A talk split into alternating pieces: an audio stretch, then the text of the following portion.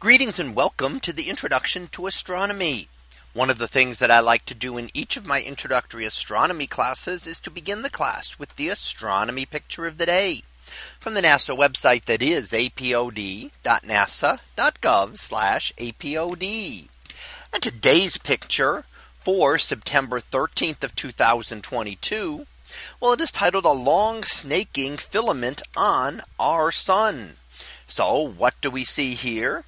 Well, this is an image of our sun and looking at it in great detail.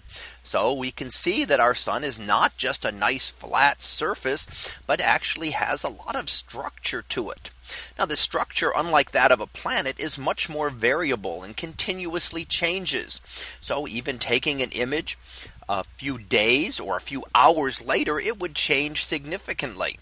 Whereas, of course, surface features on a solid planet would remain the same for a very long period of time.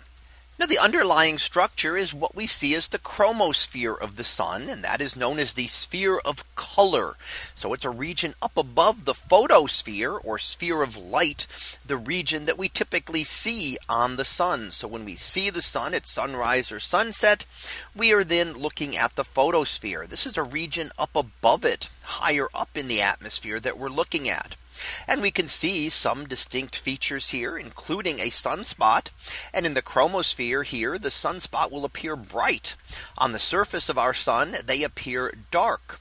And here we can see that sunspots, an object about the size of our Earth. So that's very large by comparison. Remember that the sun is many times the size of Earth.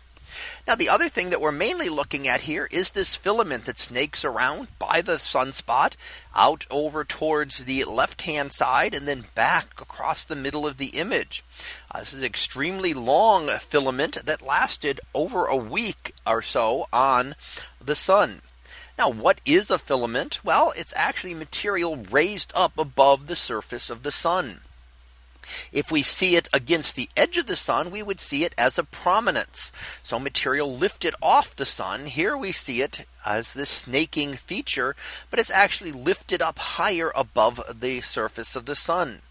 The activity on the sun is all caused by magnetic effects by the magnetic field of the sun that lifts off material. So a strong magnetic field would then lift off the plasma on the surface of the sun, the ionized material and raise that up. Sometimes it just raises it up for a short time, just for a few hours or a day. And then it slowly rains back down onto the surface of our sun.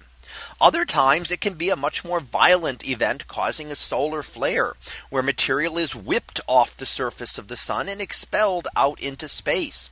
So that magnetic field can lift it with enough energy to achieve escape velocity from the sun, expanding it outward into space. And some of those solar flares, if directed it if directed toward Earth, can actually cause interference with electronics, communication satellites and such here on Earth.